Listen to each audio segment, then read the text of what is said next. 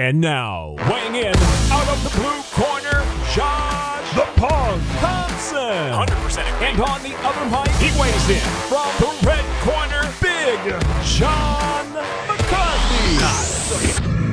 Well, yes, I have finally made it back from Dallas, Texas. They let me go, even though they were starting to talk about putting me on the no-fly list because they listened to our podcast and said, well, your partner said you're on the no-fly list, so I got to check it out. You're a dickhead, just so you know, okay? I want you to know. I had people calling me saying, are you on the no-fly list? No, I'm not on the no-fly list. It's not the TSA that's keeping me away. It's American Airlines is shutting down their damn flights. So I got stuck in 2 weeks in a row. Got stuck in Dublin, Ireland. Had to get a hotel room there. Got stuck in Dallas, Texas. Had to get a hotel room there, but that was a mistake because, see, they had a flight. My flight was supposed to leave at 8:30.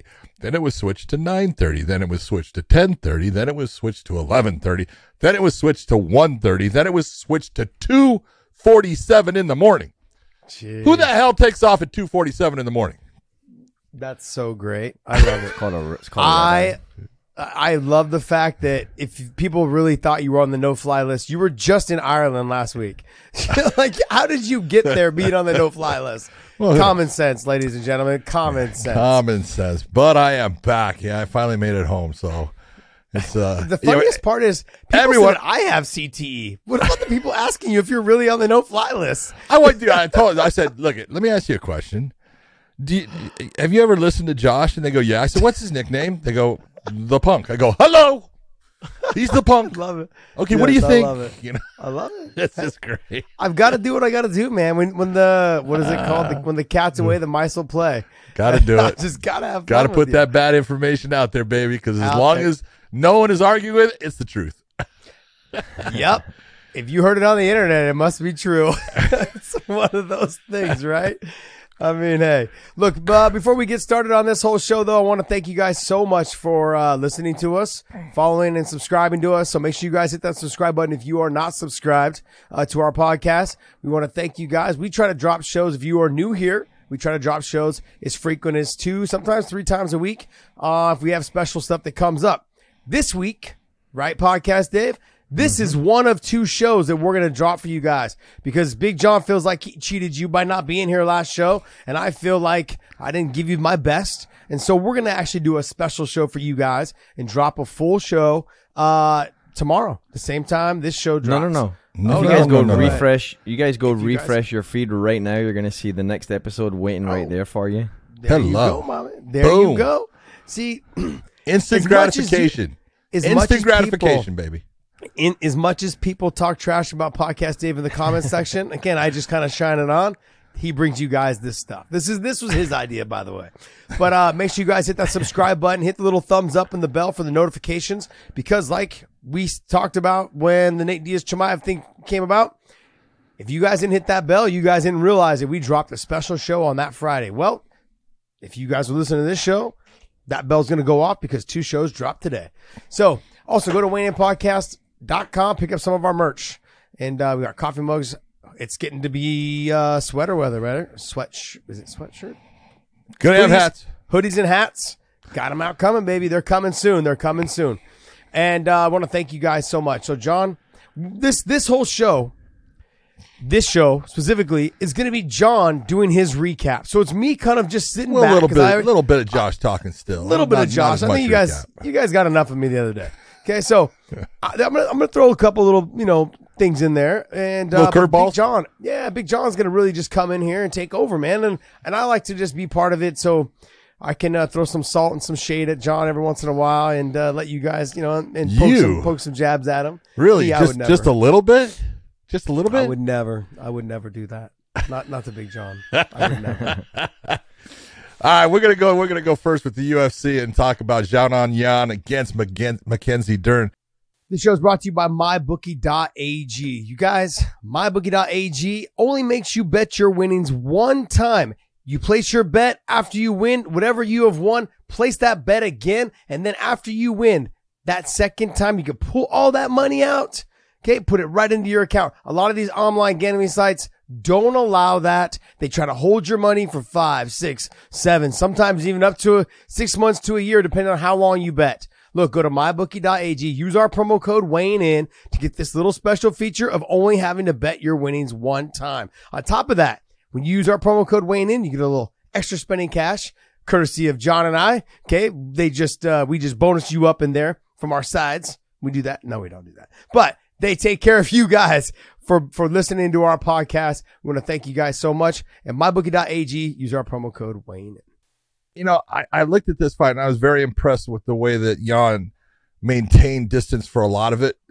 Dern had her takedowns at times, and when she got the fight to the ground, here's the one thing that I really saw, Johnson. This is the difference. She's going for the submission so hard that Yan is not truly protecting herself from damage. She's just turtling up, balling up, getting tight, creating situations where, you know, she's S-crossing her arms, and when Dern goes after it, Dern is using a ton of energy going after the Kimura grip. We all know, look, the Kimura grip, you're trying to get that arm out. It takes a lot of strength. There's strength involved. Now, she gets it, and she gets it right near the end of the round, and so she loses it based upon the round ending and stuff like that. But I'm looking at this, and I'm hearing people talking about, oh, she's got to learn how to wrestle better. She's got to learn how to wrestle better. I don't think she does have to learn really how to wrestle better. She obviously, that would help. You know, it's always good to learn and become better at things. And she needs to learn and become better at everything. She's obviously, she's one of the best jiu-jitsu stylists in the women's weight classes there's ever been. There's a couple of other ones that are there, and we talked about that before, but her background there and her skill set is at the very top of the class. But, and you know this, and people don't get the fact that ground and pound is a skill set unto itself. Fedor Emelianenko. Boom. There's one right there, okay? And there's been, you know, several. But ground and pound is a skill. People think that you can just get on the ground and start throwing shots and they're going to land and it's an easy thing to do. It's not. It is a skill set that you need to learn. And I'm being honest, when I look at Mackenzie, and if she would be able to have a better ground and pound game and go after someone like Yan sometimes, instead of going after the submissions, do things that damage her, put her in positions where she is getting beat up badly, big-time elbow strikes, hammer fist at times, different things that would help set up her submission game, and it would come much easier. And it's the only thing that I'm looking at. Yeah, obviously anyone could learn how to wrestle better unless you're Jordan Burroughs or Kyle Dake or somebody like that. But the one skill set I think she needs overall, someone needs to really work with her on her ground and pound attack. She goes after it at times, but she goes after it with, you know, it's not that effective. And then she goes right back to her submissions because that's where, you know, she's going to end this fight. And I don't blame her at all. The last thing I'm going to say about this, again, Yan fought a very technical, tough, you know, through very beautiful strikes with, you know, the low kicks that she was throwing, the oblique kicks that she was throwing, all of that to keep a distance, a range. Her jab was on. I can't take anything away from her. But I do think that that last round was a 10-8 round. There's no way in the world you can have somebody like Mackenzie, have somebody on the ground, putting them in positions of danger, at times doing a little bit of damage. And this is where I'm talking about that ground and pound would have helped. It would have shown more damage in the round, but it was still a 10-8 round. And, you know, there's a thing going on in Las Vegas, you know, because of certain people with the UFC that complained, and it is almost impossible to get a 10-8 round there now, which is bullshit. That last round should have been a 10-8. One judge did go 10-8. He was right. It was a 47-47. It should have been a draw between those two fighters. But Dern ends up with the loss. Two of the judges went, so it was a majority decision. Okay. I mean, I'm not, it's like, is it a robbery? Not a robbery.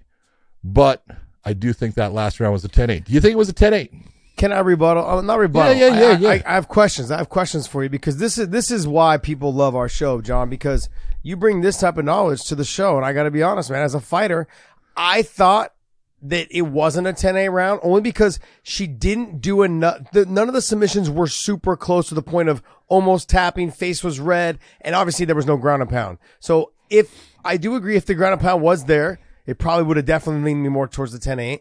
But none of the submissions were like she had to roll through to escape. The guillotine was so tight, she rolled to her back and then fought it off from there. None of those submission attempts were there. She was really just on top, holding her down.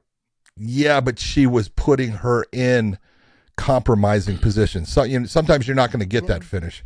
And, you know, and no, but none of them were close. That's my point was none of them were extremely close. One like of them panic mode was when she went into the arm situation. Yan was in trouble at one point, and Mackenzie's hand slipped off, and it's like it's right there. But she had so much offense, even though it didn't. You know what? Didn't get the submission. Yan had zero until the last part of that round. She had nothing for 4.5 minutes, basically zero. Mm-hmm. So you got to look at, man, you had no offense. You were defensive the entire. Was that round like the rounds that Yan won? No, it's not. Yeah. And, you know, you got to look and say, man, I'm sorry. There was domination of the positioning. Was there not? No, there was. Did she dominate the positioning of that fight?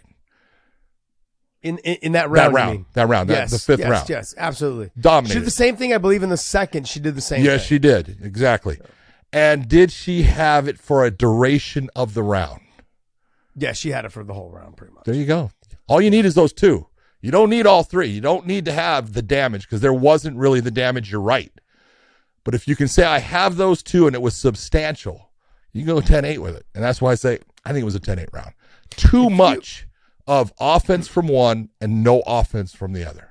I like the way you're scoring things because I wish you would have been a judge when I fought Benson for that first round. Because I want to go back to that. No, look, you do wish I was. Yeah. I'm judging as I'm reffing. I'm kind of judging. I think that you and I are aligned on some things. I said, I don't know if you listened to the show after we filmed it and dropped it, but I said, I feel like she needs to work on the wrestling because it's very stiff, and she puts a lot of pressure for her to get it on the ground. She doesn't. She just sticks with that one thing. She doesn't work from body lock, single leg to double leg to body lock to trips. Like she doesn't work to those things. I mean, she had the single leg hiked up to her armpit several times and then just let it go.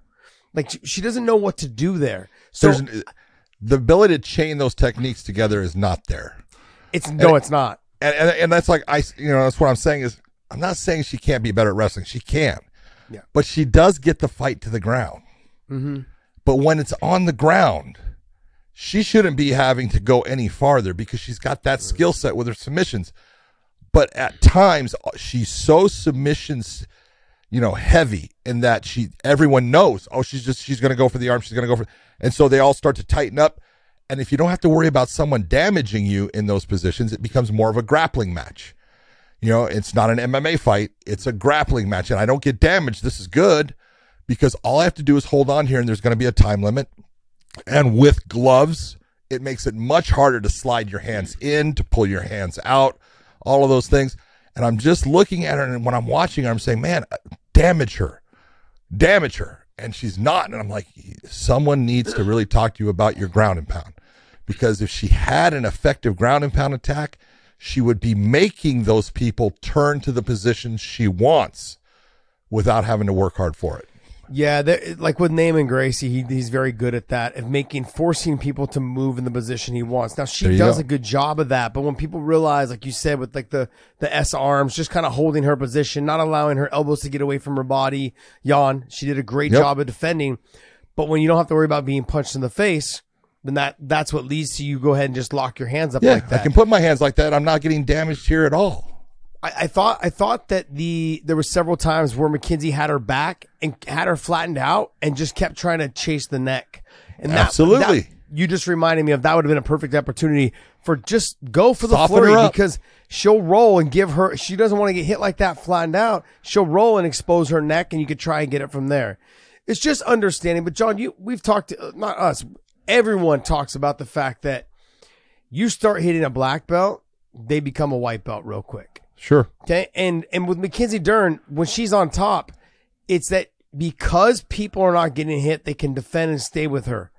But if she does start opening up on them, she's going to be so far ahead in the scrambles and the technique that she'll catch them a lot easier. Is what you're basically saying. The transition will be so easy for her to move into what she's good at. She's going to catch exactly what she wants. It's the one thing, the element that I'm looking at her and I'm going, man, someone needs to really just, hey, we're going to work on ground and pound, and we're going to when we have an opponent doing this, this is what we're going to do, and this is how we're going to do it, and just figure out where your strength is in that ground and pound, because again, it's a skill set. It is not something that's easy to do. You need to learn how to properly, work a ground and pound attack. But if she does, I think it's going to open up her game a ton. Yep. I would have to agree. Like I said, Fedor Emelianenko made a fucking living off of his ground and pound with some of the I think it's the nastiest I've ever seen in my life. Oh, it wasn't, dude. He used to hit people so hard on the ground that they would turn from guard. It's like, yeah. Who's another guy that you've seen do ground and pound that was just as sufficient or close? Well, when you look at the guy that they called the godfather of ground and pound was Mark Coleman, Mark the Hammer Coleman. And if you were talking about old time rules, especially with the headbutts allowed, look at Mark Coleman would headbutt you to death. Someone would try to hold his arms, and he would take his head and slam you continually with his head to the point you had to let go. And so you look and you go, well, that was a guy they called the godfather of ground and pound. And he made a hell of a career out of it for a while until we changed the rules on him. But, he was fantastic at it. Tito was good at it. You got to give Tito. Tito had his own system of doing it. Everyone talks about Tito and says, oh, you didn't pass. He didn't want to pass guard. He wanted to be in your guard. He wanted to force you to the cage. He wanted to use his head to pin you down, and he wanted to elbow the shit out of you. Yeah. Work for him. I think who's not, maybe we just forgot about him, or he doesn't get enough mention in terms of his ground and pound. There's two guys, actually, especially in the Pride era, was Sakuraba and Shogun Hua. Shogun Hua was some nasty ground and pound. Yeah. I mean, you look at what Sakuraba did to the Gracies with the ground and pound, threatening the submissions, all of those things. But he was nasty because, you could step between the body and stomp the body, kick the face. You could do all those things. Shogun had some nasty stuff. He was the first guy I'd ever seen, like, stomp all the way through the guard, through the legs, up to the face, and just start stomping people. That was like, holy shit. Aren't you worried about leg locks? He didn't give a shit. There was no worry about leg locks. No. All right, Randy Brown took on Francisco Trinaldo. In watching this fight, man, Trinaldo is amazing. There are those few people, Yoel Romero being one, Trinaldo being another, Randy Couture being another.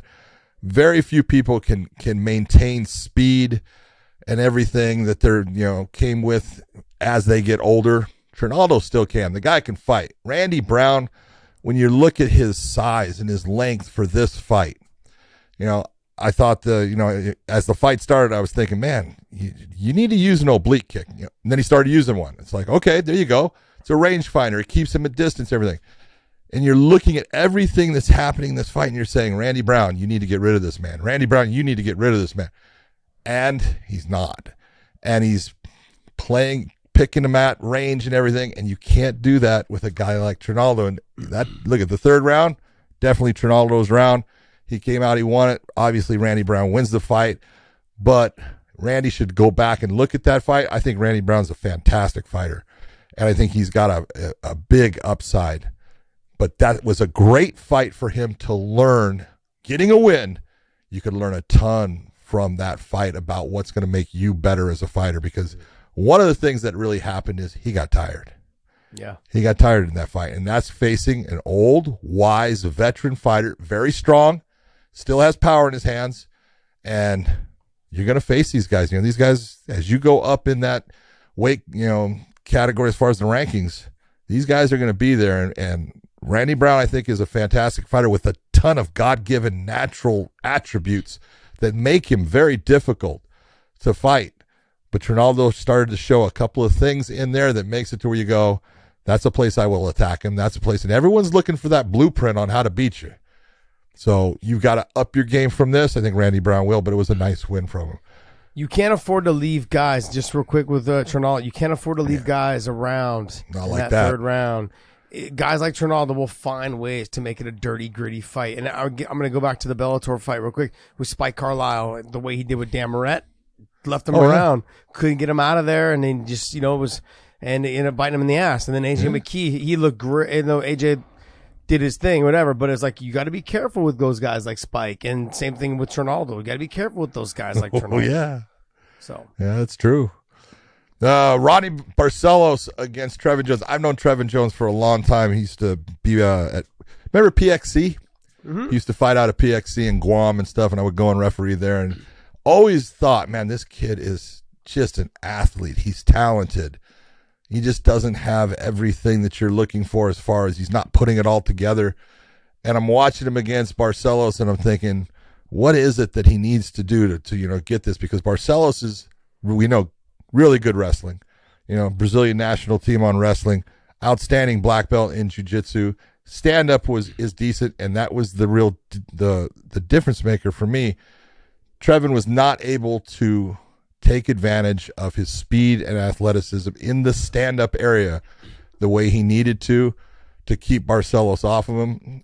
You know, this was just, I look at styles and matchups and I go, This fight was made for Ronnie Barcelos to do well in. And he did. He did exactly what he was supposed to do. He got in tight on him. He took him down at times.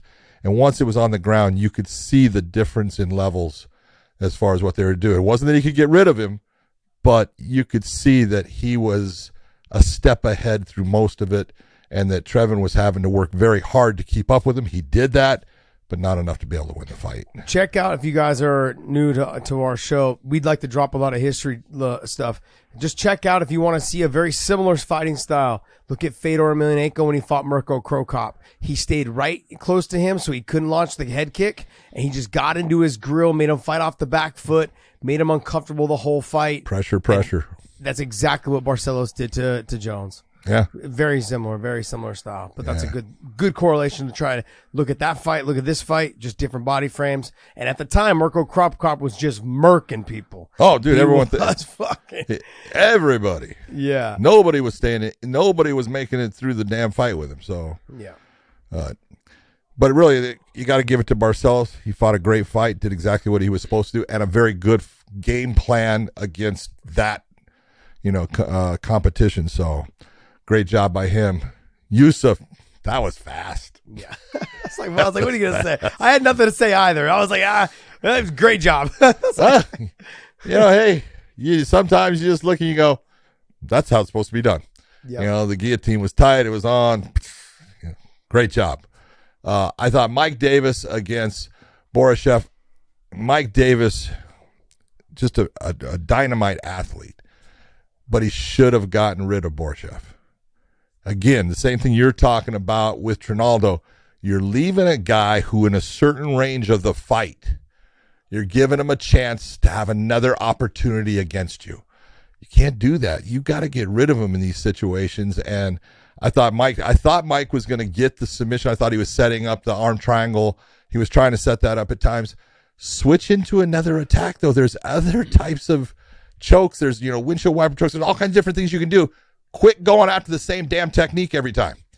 And that's really where you look and you go, man, you got to open up. You got to open up that toolbox. I know you know other things, but sometimes when you're in there and you're feeling things, it's like that's the one thing that you know, have in your mind. I can get this, and you just keep on going back to it, and it's not going to happen.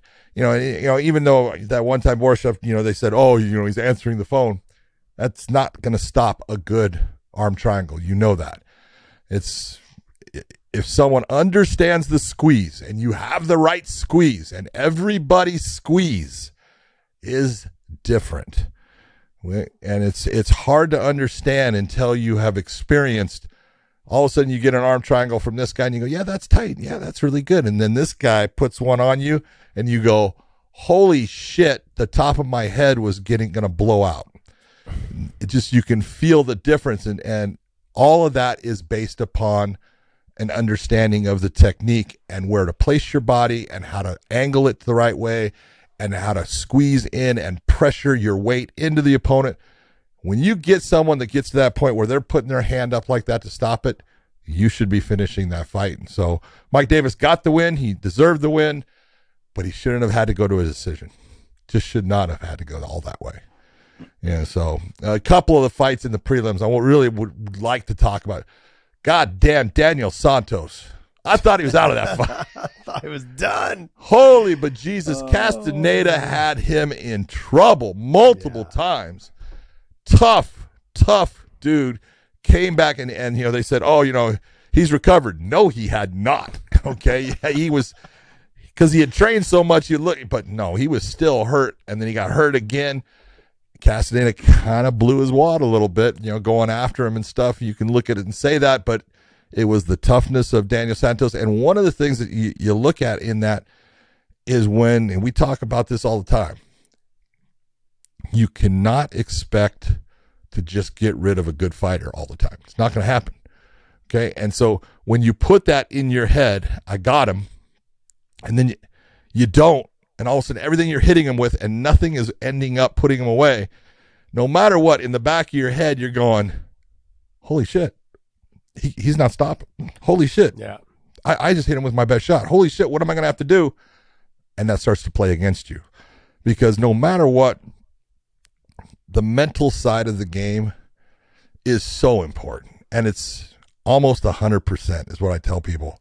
Yes, you have to have the physical. Yes, you have to be able to do those things, and you have to be that person that has, and the more physical attributes, the better.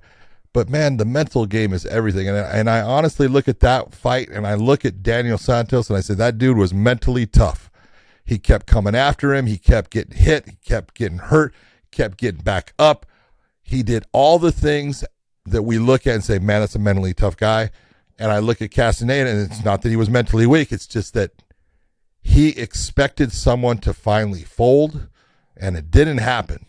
And when it didn't happen, it took away part of his heart.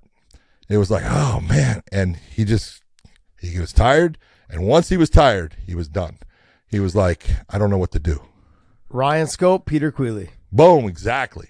You got to think about these fights. Go back and watch that fight. A very similar situation. I dropped him with the head kick, hits the ground. He was in. He had Queally out of there. Out. And when it didn't happen, and all of a sudden Queally got up, he was like, oh my God, what do I do? You can't have that, man. You got to just have it in your head. I'm just going to keep hitting you until you goddamn fall. And if it takes one, great. If it takes 100, great. I'm going to keep going till it happens. And that's all you can tell yourself, because if you get it in your head, I'm going to put this guy away with this shot, and then when it doesn't happen, it's not good for you. There's psychological differences. As a coach or as a training partner, this is why we fucking hit all those mitts. This is why I do all those bag exercises. That's why I run all those hill sprints. So when the guy doesn't go down after 100 shots, I got 101 for you. I got 102 for you. You got to have it in the tank, man. You got to just remember that you got this. You got to keep going. And he just didn't. He shut down. Like, oh, man, I'm done. Yeah, it happens. So, you got to. But hopefully he'll learn from that. And it's just part of, the whole maturation of a fighter. I have a question, though. Do you learn from it? Or you should. Are you always that person? No. You're not always that person. That was a question for myself as a young fighter, right? And I said this with the Hermes Franca fight. Everyone asked me, like, hey, what's the fight that you remember the most, that you feel like is the most memorable for you? And I've told this story a couple times. It was the Hermes Franca fight. Yeah. The first round I dominated. Because you'd never been in trouble in a fight. Yeah, the third round I got dropped early, and then he beat the shit out of me for 2.5-3 minutes. And I got up with like a minute left and tried to put it on him. But it was, for me, I always wanted to know if I was a quitter. And so I always wondered if people that are like that have the ability to be the nail or be the hammer. Be the hammer. But when they turn up, when they're done being the hammer and they don't have any gas left, are they always that way? Can you get that out of them?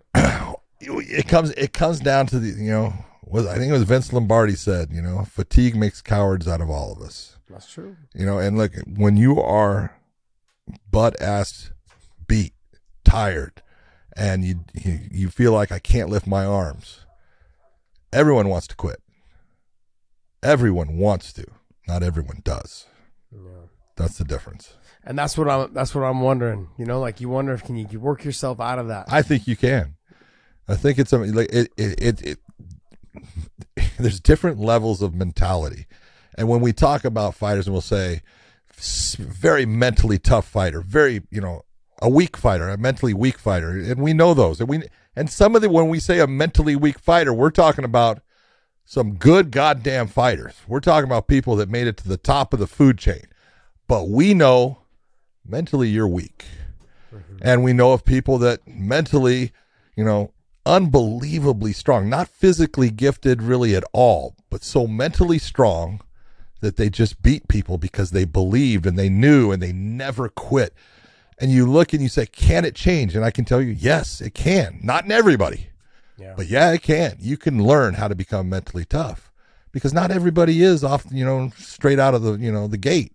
It's something that no different than learning specific techniques for fighting. There are people who have to learn how to mentally be able to stay within the fight and stay strong. But once they do, you look and you go, uh-oh, you got trouble. And I'm being honest, you know, I take a look at Charles Oliveira. You want to say that guy that, you know what? Yes. At one time, people could say, oh, he broke. He doesn't break now. No, you're bringing this I'm not saying that purpose. Because of anything. I'm being honest. He's the best example I can give for a guy. Take a look at his recent fights. He could have broken a lot of them. Justin Gaethje put him on his ass, right? Chandler put him on his ass. Chandler puts him on his ass. Everybody's put him on it. Dustin Poirier had him hurt. Put him on his ass, yeah. Okay? All of them. And you can go back to earlier in his career, and a lot of people will say, oh, he was broke here. Okay, maybe he did, but he doesn't now. I think a lot of that has to do with the weight cut. I think that portion of it has to do with the weight cut because I feel like the fatigue of that. He wanted to do it. He just his legs and his arms and the guy. Remember when he was younger, he was a fucking submission chasing son of a gun. Yeah. That guy was everywhere. Not that he's not much different now, but he has also learned how to slow it down and really control the top position instead of wasting energy doing the Mackenzie Dern, chasing the submission the whole time and losing the position, blowing his wad, not being able to get it, then getting tired, then, you know, ending up in those positions. So yeah, I do understand what you're saying. Fighters, I feel it can probably be knocked out. And I don't want to say knocked out of them, but I think it can be cardioed. I think it can be cardioed out of them. Yeah. I really honestly believe anybody that is willing to like take their body to the point of vomiting, throwing up, really breaking themselves down, understanding like, oh, after I throw up, it's okay. I'm fine. I can go right back to work. Oh, you mean I'm not going to die? There you go. Yeah. And that's kind of the mentality you need to get into people is that, look, you might have been tired. You could have tried to circle and stay away, but instead you stood, you know, it's like you went right there and you just buckled up. And like with Ryan Scope, he just sat to a knee, like basically sat down on his butt against the cage. He was like, I'm done. Yeah. He was like, I'm done. But okay, you were what I called a cardio athlete.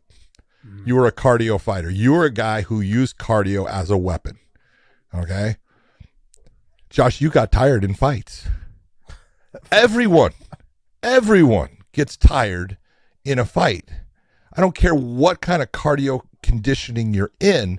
If you put out enough effort and energy and volume during that round, you're going to get tired. The thing that being that cardio monster does for you and being the guy that works to the point where you're throwing up and then you're saying, I can continue to go is just like you're saying, you go and you throw up and then you get back on it. Okay, I can still go. I'm not going to die. It's what that round and that break in that round does for you because your heart rate is way up here. But in that 1 minute of time, your heart rate drops 20 beats more as far as dropping down more than theirs. That's a huge difference. And you know it. And then you go back to, I'm good. And then you just continue on and you get tired again. Then you get another break. But it's that mentality with it. That's part of becoming a mature fighter. Yeah, everyone talks about second win. I mean, I've felt it myself. You create a second win. You create a second win, but then I've also created a third and a fourth win, like depending on how long you're on the mitts, on how long you're doing. Yeah, I understand what you're saying. Yeah. Absolutely. I mean, if you guys go back and watch my Tony Ferguson fight, it was not a pleasant fight for me. And I was exhausted in that fight. Exhausted. And I took a lot of damage in that fight. But there was never a moment in the third I was like, oh, I'll just give up. Like it just. And I'm not talking about my mentality as much as I'm talking about I felt like I could keep going. I felt wobbly and shit. Of course you do, but it was that I've done that several times to the point of being so exhausted in sprints and runs. I mean, Frankie Aguirre will tell you a story about him and I. I hadn't really been training. I went out there to help him train for the Benson Henderson fight, the third one, and second one, and we're running. He's like 3 weeks into his camp. He's a little better shape, obviously better shape than I was. We're doing his workout in New Jersey. We're doing these little hills, and I'm on like the fifth one. I thought we were only doing but they were longer than I thought too, by the way.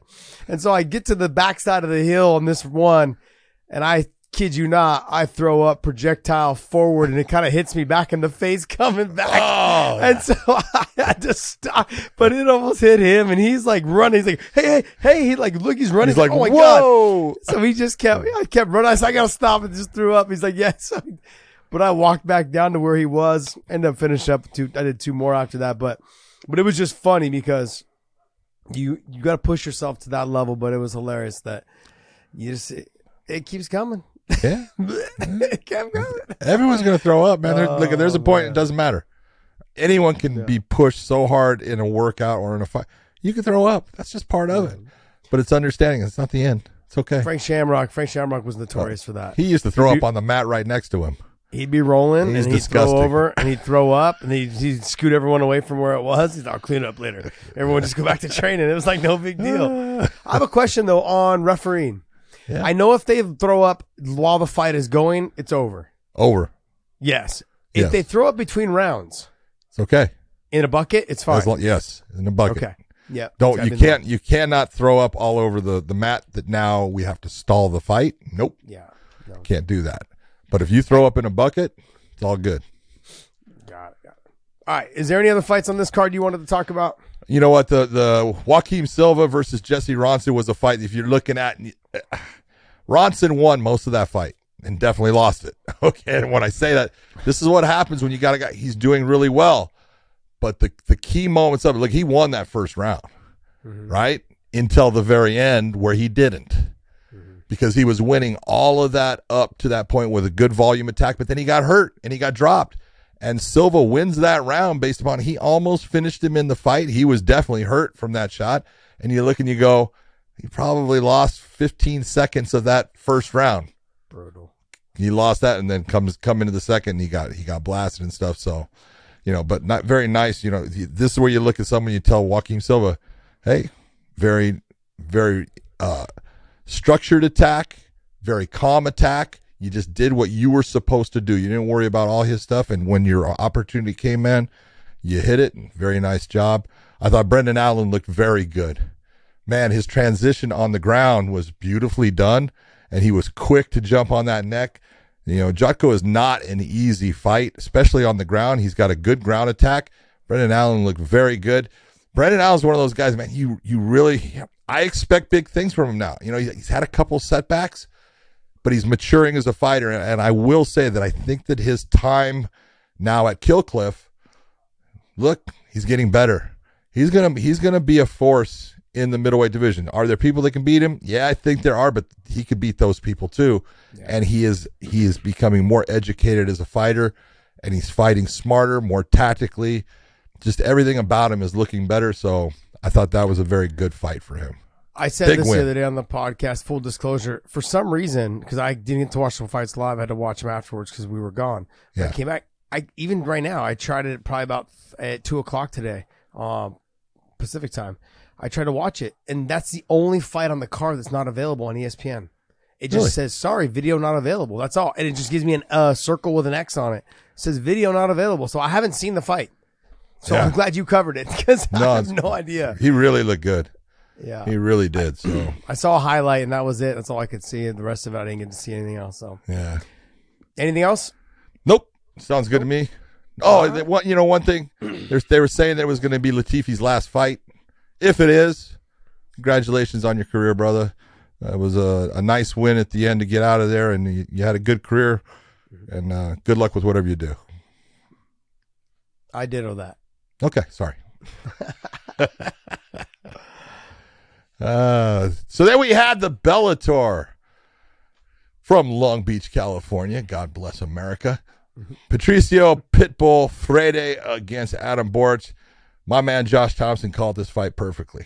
He said that I got some love. He said that, you know what, Freire's a different animal than anything that Borch has dealt with, and it's just going to end up being too much. He's going to end up not being able to do the things that he's done with other fighters, and that's going to play into the whole game and the mindset.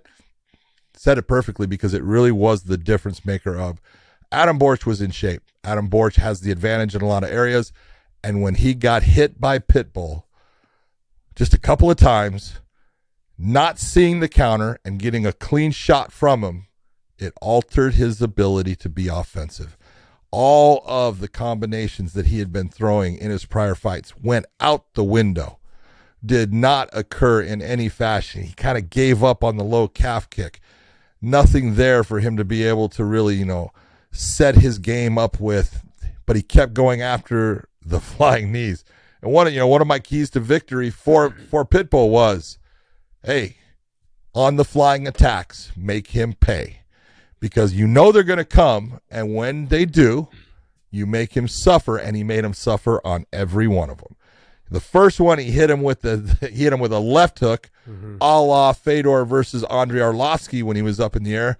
He didn't knock Borch out, but he definitely hurt him, put him down on the ground, hit him with a clean shot, and for every other time, dumped him over, caught him in the air, put him on the ground, and he had to sit there and say, was it great wrestling? It wasn't great wrestling. It was grappling.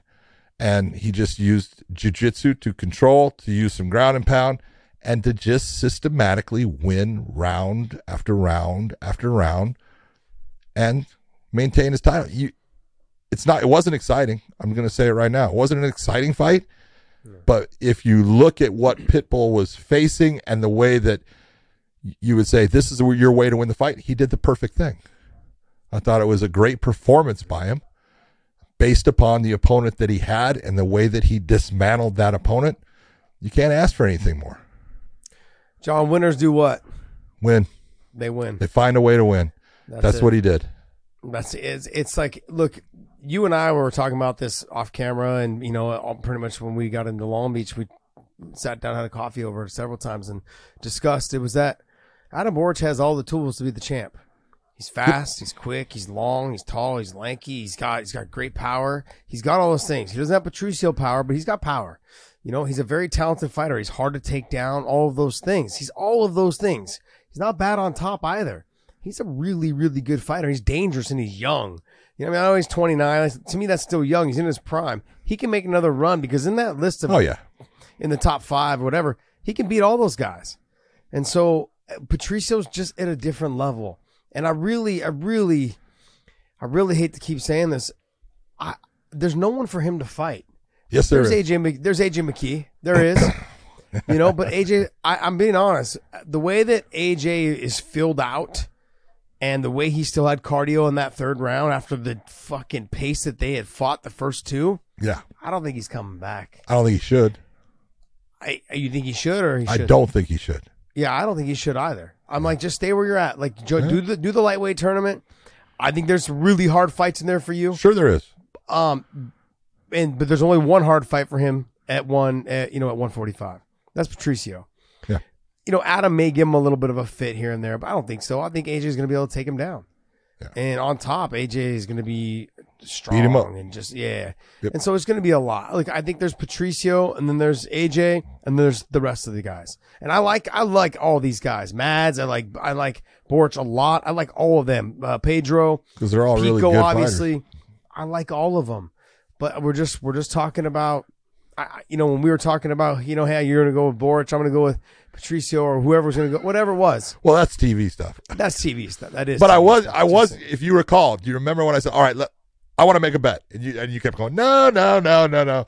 My bet was, and I never got to even call it out to you, but my bet was this: I'll take Borch over Pitbull, but if it ends in a decision for Pitbull, it's a draw. Because I thought the one way that Pitbull does beat him is he takes him to 5 rounds. And he did. Yeah, I thought Pitbull would be able to drag it into the fourth and fifth round because I saw the pace that Mads and Borch were fighting in that fourth and fifth round when they fought, and I just knew that you were not going to get that pace done against someone who hits as hard as Patricio. Yeah, and so he just never believed in the fact, like, if I stand in front of him, which he shouldn't have, he would have probably got knocked out. So he decided to stick and move and stay on the outside, and he just jumped in and jumped out when he could. But then that also led to him losing the decision. Yep. So, yeah. But for me, Patricio needs to go to 35. If he's going to do anything right now, or just sit back and keep collecting money, that's what he can do also. That's what he's doing. I think he could go to 35. Look, the one thing that he has talked about continuously from the time that I've known him, long before, I was working for Bellator when I was a referee, he talked about the fight that he always wanted was Jose Aldo. And it was, I want to prove to everybody, not here. He goes, I don't care about here. I want to prove to everyone in Brazil. Yeah. And I want the fight to be in Brazil. And I want to fight. And this is when Jose Aldo was with the UFC. And as a featherweight, and when it started, is I want to fight Jose Aldo in Brazil to prove to everyone who's the best Brazilian featherweight in the world. And I was like, sounds like I would love to see it. But it could happen now. Yeah, I can. They released some of his contract, right? Man, I would love. He's not tied in at all. They're both the same age, basically. Yeah. The other thing too is that they, Jose getting away from his kicks. They're both basically boxers that kick very little, and they both have power. They both got wrestling. Yeah. They don't use it. Nope. Really. I mean, both have black belts in jiu-jitsu. Not that they're guys are going to go into a world mundials and win it. They're not. But they both can grapple well, and they both, understand what's going on. But they both rely on their hands, and they both rely on power. A little bit different in their application, but I would love to see that fight. I just look at Patricio. He's done everything in Bellator. He's done it all. And then I'd like to see him challenge himself, at the 135-pound. I just get concerned that the weight cut will get to him. I mean, he's like, look, I'm not able to hold my muscle as much as I used to now that I'm getting older. He's 34, 35, I think, something like that. So he's like, he said that in the fighter meetings. He's like, I'm just getting older. Like, my muscle doesn't stay on as much or as often. So I've got to, spend more time lifting. I got to spend more time eating more food. So we saw this. We used to talk all the time about Jose Aldo going to 30 or to 55. 55. Because he was struggling to make 45. That's right. And then towards the end of his career, where did he go? Yeah. 35. When he was with the WEC right at the end, before they absorbed them into the UFC, he was having a hard time making 45. In fact, he had a hell of a weight cut problem facing Mark Hominick in that fight at 129. They were thinking he might not make it, and he was having difficulty. So there was a time when at 145 he was dying to make 145. Then made 135 easy. Nutritionist, bring him in, But a great way, Pitbull does what he does. The guy, there's nothing you can say about him other than that he's a winner. Yep. He's a winner. He finds a way to win. He fights smart all the time now. When he was young in his career, I can point out moments, look, this was dumb. This is stupid fighting right here. Okay? And he had that because he had a chip on his shoulder. He was always coming forward trying to kill people. And then he figured it out. He was a good fighter then. He's a great fighter now. We call that little man syndrome. He's not a big guy at all. No, he's tiny, is not. Man. He is tiny. Not. But I'll tell you what, for a guy with no reach, 65.5-inch reach? Yeah. Come on, Josh. I mean, that's nothing. He controls the distance and range beautifully. Yeah. Unbelievable that a guy with his reach does the things that he does. But that's what a good fighter does. When you have that type of power, people are afraid to. They're afraid to enter that range. There. Yeah, that's true. So, all right, then we had AJ McKee against Spike Carlyle. I just want to say this: we talk about fight IQ all the time, and it's so important. And Spike, you had zero fight IQ in this fight. God bless you. I love you. It was fantastic. Thank you for having zero fight IQ. You went out there and tried to put on a show, dude. You were freaking all over the place, and you made AJ work. And I gave him the first round. I gave Spike Carlyle the first round. You had AJ fighting your fight, way to go. And then AJ calmed down, came out and did what he was supposed to do, and he won the fight, and that's what he was supposed to do. But goddamn, you know, I talked to Scott Coker and I said, hey, two fights now. Spike Carlyle went out there and he lit that crowd on fire. He made everyone go, God damn, that was fucking fun. I go, that's a guy you can have fun making fights with because you know what he's going to do. He's going to give you everything. And again, and we said it before the thing, and I said, this is not a great fight for AJ. Spike is a very tough guy and a guy that does not get taken out of fights. And he hangs around and he catches people like, you know, look at when he fought Damarett. Dan won every bit of that freaking fight into the third round until he was unconscious. You know, and so, you know, Spike's now 1-1 in Bellator, but goddamn, he came to fight. And all I can do is say, man, hats off to you, brother. Just fantastic. Loved every bit of it. You were outstanding. And AJ, you know, after settling down, good job. Did exactly what you were supposed to. Had, you know, a great performance after that first round. You know, it started, you know, AJ was talking about the they did that little special they're showing as he's walking down the street. Oh, we used to fight in this alley. Well, that's what you were doing there in the first round. You were fighting in that damn alley because you were going after, you were overextending, you were mad. He was like, you're trying to hurt me. And it's like, yeah, he was trying to hurt you, and that's his job. And you know what? That's what this is about. But you're the one that's supposed to calm yourself down and be a technical fighter, and then you did, and so great win. How many times have you seen a fighter? I use myself as an example. My very first MMA fight was in San Jose at the arena. I was Clay Guida, and I lost. It was for the Strikeforce title. It was the very first time they'd ever had a Strikeforce MMA event. It was the biggest sold out arena in California. Biggest sold out arena in Northern America. Northern America, 19,800 or something like that was the sold out seats. How much pressure? I could talk about it all day. How much pressure have you seen other fighters go through fighting in their hometown? AJ McKee. First fight in Long Beach. Yep. Family, friends, crowd went crazy. All of those things. How much pressure can you explain how much pressure he was going through? Oh my God! You know, it's funny. It's one of those things. At least when, and this is what happened with AJ in this fight, in my opinion. There's so many things that go on when you have the fight happening in your backyard. Because it's not only the fight itself; it's everything built. You know, all the build up to the fight, all the people asking you for things, or oh, AJ's a friend of mine, I can get his tickets, all this, you know, and everyone's calling and everyone's, you know, asking for something that weighs on you. Everything, the media starts to weigh in on you. Everything starts to just become, hey, let me just get this shit over with. And then, you know, and I talked to you about, you know, your fight with Clay, the fact that Clay was kind of pushing the envelope when it came to being fair in the fight and being grinding. Well, all of it kind of greasy, you know, hair products in his hair, all of it ended up becoming something that you were thinking about up there instead of thinking about fighting. Yeah. Same thing with AJ in this one in the start, you know, but at least when you can get to that point where you get hit or something like it kind of should go away. But in this situation with AJ, I looked at it and I said, because Spike came out the way he did, as fast as he did, trying to go after him, it was AJ kind of went a little bit street.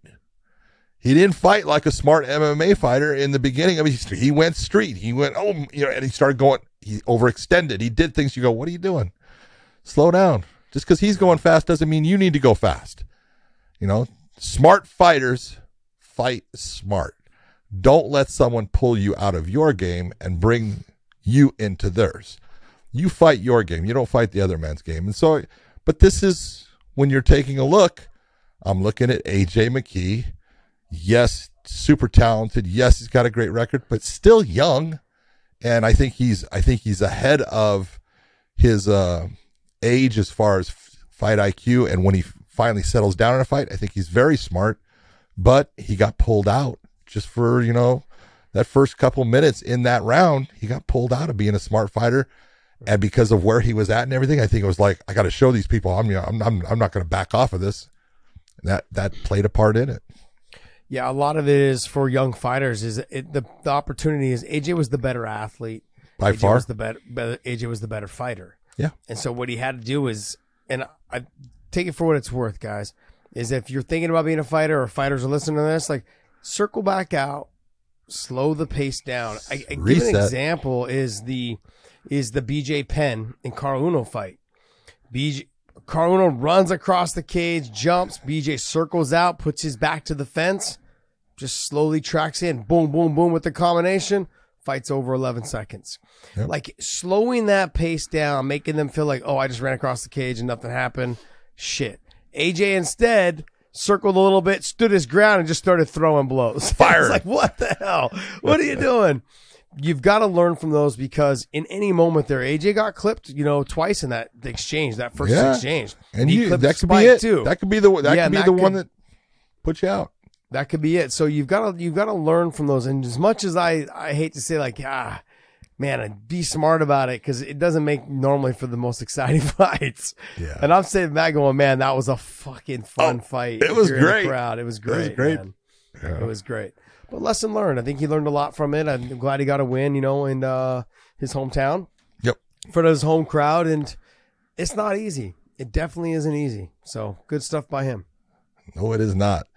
Jeremy Kennedy came out against Aaron Pico. Obviously, we had I hate when a fighter gets in a position where he hurt himself. He threw a left hook. That dislocated his shoulder. He was unable to get it back based upon the way it was not normal. It was not a normal dislocation. It's a different type. It's up on the top section. You're going to see that big bump come up. So not an easy thing to put back at the time. Just look at bad luck. I don't think. First off, I want to say that Jeremy Kennedy came out and did exactly what he was supposed to do. Okay. Don't take anything from Jeremy Kennedy in this. He came out prepared to fight. I've never seen Jeremy Kennedy in better condition. Yeah. I've never seen him mentally better for a fight because this was the biggest fight of his career, no matter what. He knew it. He knew what he was up against, and he did not know that Pico had hurt his shoulder, as he was fighting. But, he came and did his job. Aaron Pico, I don't think he loses anything with this loss. It's an injury, and it can happen to anyone. I've seen it happen multiple times, in our sport. Guy throws a shot and he separates his own shoulder, can't get it back in, and the fight is called. I think they're just going to put the fight back together. I think Jeremy and Aaron are going to end up fighting again somewhere down the road shortly, and we'll see what happens. Go ahead. I want to, John. You know what I'm thinking. I'm thinking here because they were trying to put it in. And they didn't get it in. We were talking that it was a broken clavicle or it was a, a fractured or strained AC joint or whatever it was. Yep. But it was neither one of those things. It was just dislocated. Yeah. Why would they not allow him to fight? Because they told him, put your hand over your head, and he couldn't. Okay. When he says, put your hands up, and Aaron's going like this, he can't do it. Is that where we're stopping fights? Yes. That's okay. Okay. Based upon the doctor or the referee in the state of California, the doctor can call the fight. Dr. Kelly Kohler could have just gone, yeah, you're out of the fight. I'm stopping it. He talked with the referee and stuff in trying to allow the referee to have some play in it to say, what do you think?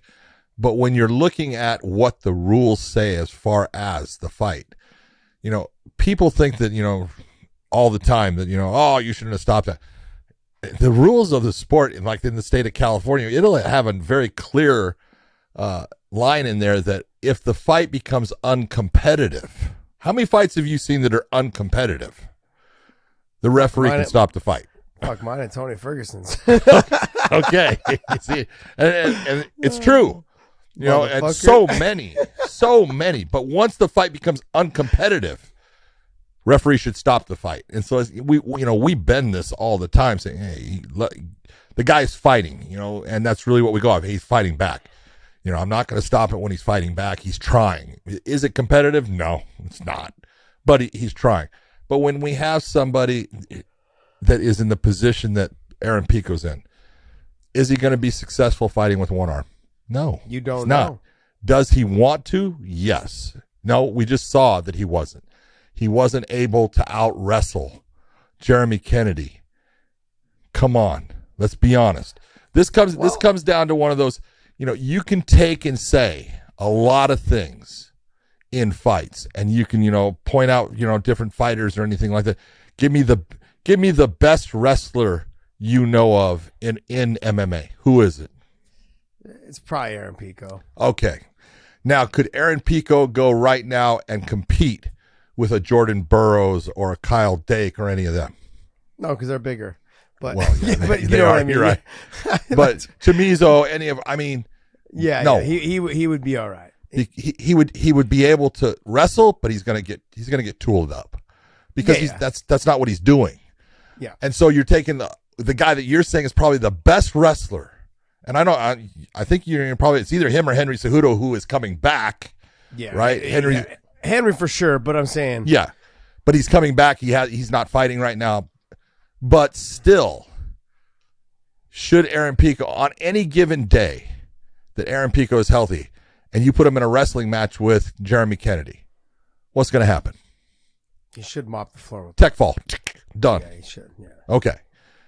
And when Jeremy Kennedy's winning that, because there really wasn't a whole lot of striking, mm-hmm. it's kind of showing you, like, you take someone's arm away, it's not easy to fight. Okay, and, so I look. And again, it's about, what damage did Aaron Pico take in this fight? None. The shoulder. That's a good thing. Yeah. That's a good thing. I agree with you. I agree. I agree with what you're saying. I agree with what your assessment is. I'm talking more about the rules. You're saying he couldn't, the doctor or the ref stopped it because he couldn't lift his arm above his shoulder. Okay, well, that was dislocated. If a fighter has a dislocated finger and he can't make a fist, what's the difference? No. Okay, and this is the truth.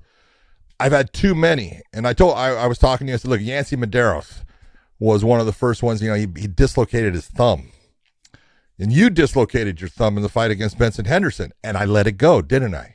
Yeah. Okay.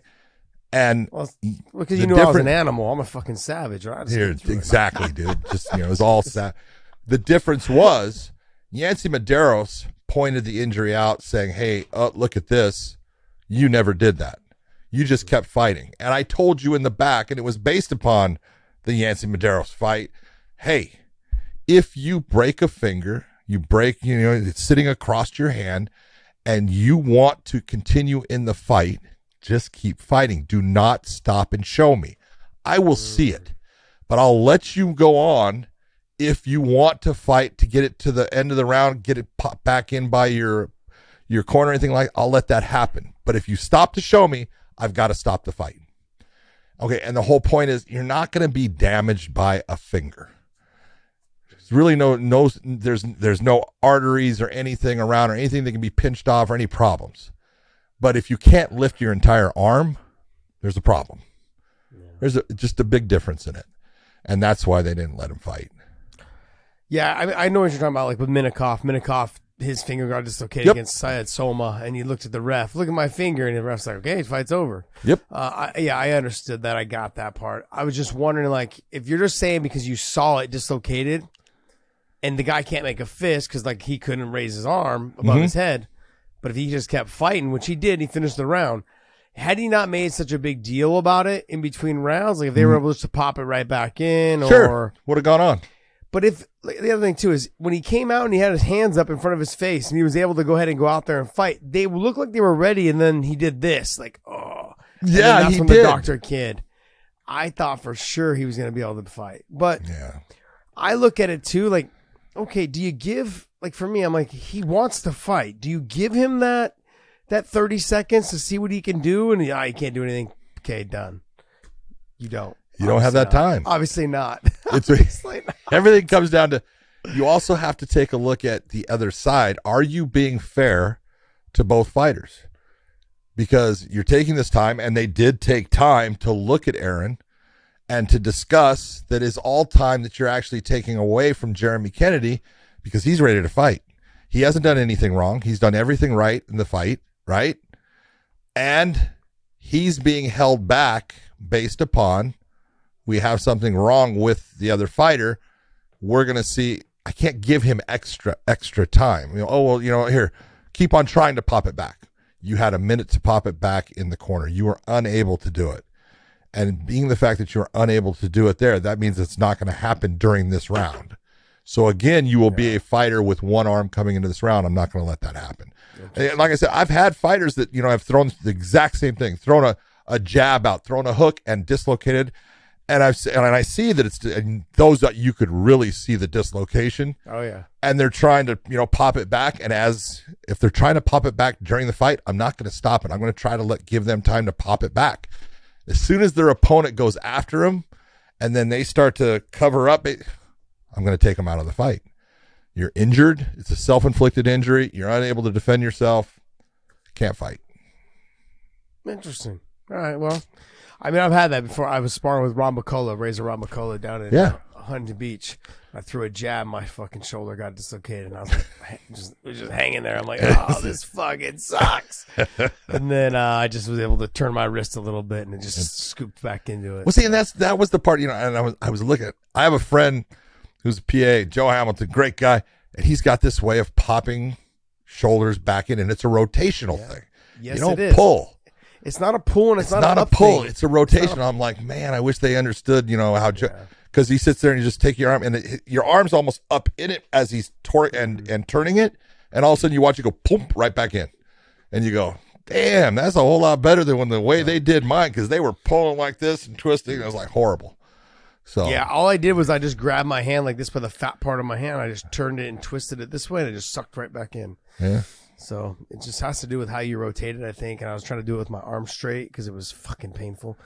Yeah. All right, any other fights on here? You know what? I got to give credit to Juan Archuleta. I thought he looked so good in that fight, dude.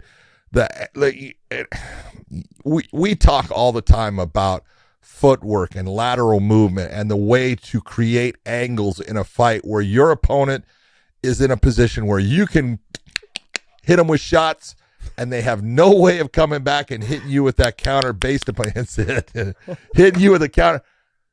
You want to watch what we're talking about? Go back and watch Juan Archuleta against Enrique Barzola, because he was doing that to perfection. It was fantastic. I was freaking just sitting there going, God damn, I love that.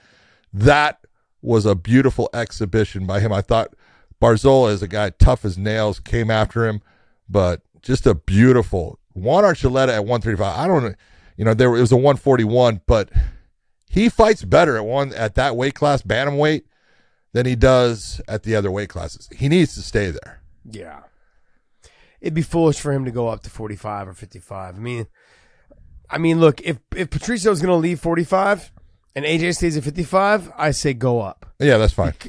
You know, because as long as Patricio's there, it's going to be another 2 or 3 years, I think, before that. If he just... If Patricio goes down to bantamweight and fights one, then, go up to featherweight. Yeah. He can compete with everyone there.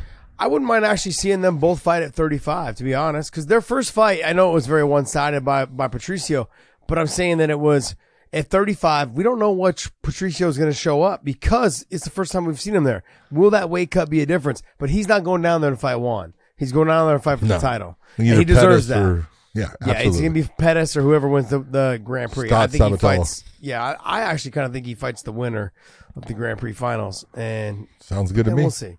Yeah, like sounds good. Anyways, he'll just tell him, bring the Grand Prix belt too, because I want that thing as well. What other fights on here that you want to give some mentions to? I gave a little love to J.J. Wilson. I thought he looked good. I thought he did too. J.J. fought good. I give love to Sumiko Inaba, great, but Lance Gibson Jr., he deserves, dude, the kid, he's an athlete, man, and he's got good wrestling. He's got good stand-up. His ground game is outstanding based upon he's grown up with it with his dad. You know, his dad started with it, you know, remember freaking Matt Hume and AMC Pancration there up in Washington. That's where he learned his whole trade, and, man, his son's been doing it since he's a little kid, and he's freaking good at it. And he's 7-0 now. Yeah, but they do need to continue to amplify the skill set of his opponents as it goes up, but he's looking good. He's really I was surprised he got taken down so easily. He got body locked. He got taken. He got lifted and taken down. I was surprised by that because he's a strong. He seems like a very strong fighter. Oh, he is. And his legs were obviously strong. The way he slapped that triangle on, he sucked him in. He just sucked him in by squeezing his thighs, and it was like it was in quick. Yeah. So, and then I thought the same thing with the Naba. She fights really well. She's very strong. She's got good power. She throws combinations. But she stops sometimes the combination one or two strikes before she should stop. Yeah. She lands it clean and then she backs away. It's almost like she's afraid to get hit back. We know she's not afraid to get back because she's been hit and then she's get back and knock people out. But it was just one of those fights where you could have got her out of there several times and it didn't happen. So anybody else? Same thing with Bobby Cerroneo. Could have gotten him out of there. Didn't happen. But you got to make those things happen. You're staying in there with a guy that can be dangerous. It's somewhere along the way that's going to backfire on you. That's that Trinaldo and Brown situation. Yeah, Same exact thing. Yeah. All right. And then now what? Throw that away. Good for Bellator. Let's throw that away. Oh, Angela Lee against Zhang. I know I'm saying that wrong, but Zhang, man, Zhang is an animal. She is strong. She is physical for the weight class. I mean, I love Angela Lee, and I think she's a fantastic fighter. And she had one, this was the third match. This is the trilogy match between the two, 1-1 apiece. And you just got to give it to Zhang, man. She deserved that fight. She's a bully. Yeah. She just, at times when you thought maybe Angela could, catch her at times. No. Too physically strong.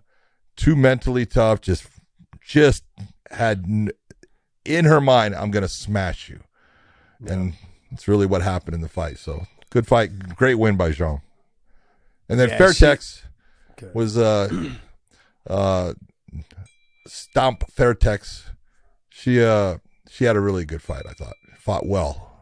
She just looked physically a lot bigger and stronger than her opponent everywhere. Tell me about it. I was just like, oh my gosh, so. All right, well, hey, that's going to wrap up. You know what that is, right? Yeah, it's my phone. I'm trying to turn that damn thing off. So it's Bellator. It's Bellator. Oh, then we had Big Ben Rothwell. I love Ben.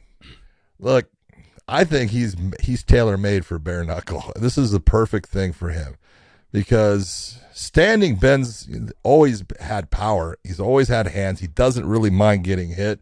It's guys that take him down are the ones that end up beating him most of the time. And no one can take him down in bare knuckles, and he can explode. I think Ben's got a second career here. I think this is going to be a good thing for him because look at everything, straight shots, 6-second knockout, however many seconds it is. Freaking beautifully done.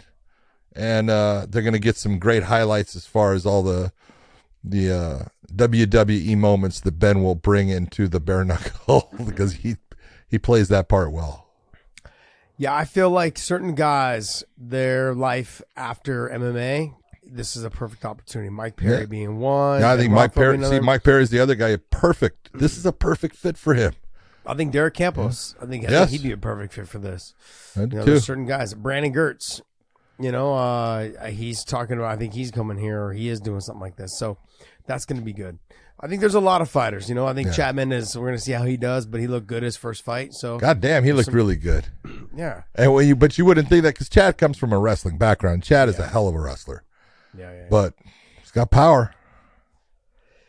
All right, Podcast Dave, what else you got for us, buddy? We're going to wrap up this episode here. So guys, make sure you jump on to the next one. You did a great job, buddy, holding it down all by yourself. You did a great job. I wasn't by myself. I had you all the way, baby. Thank you for helping.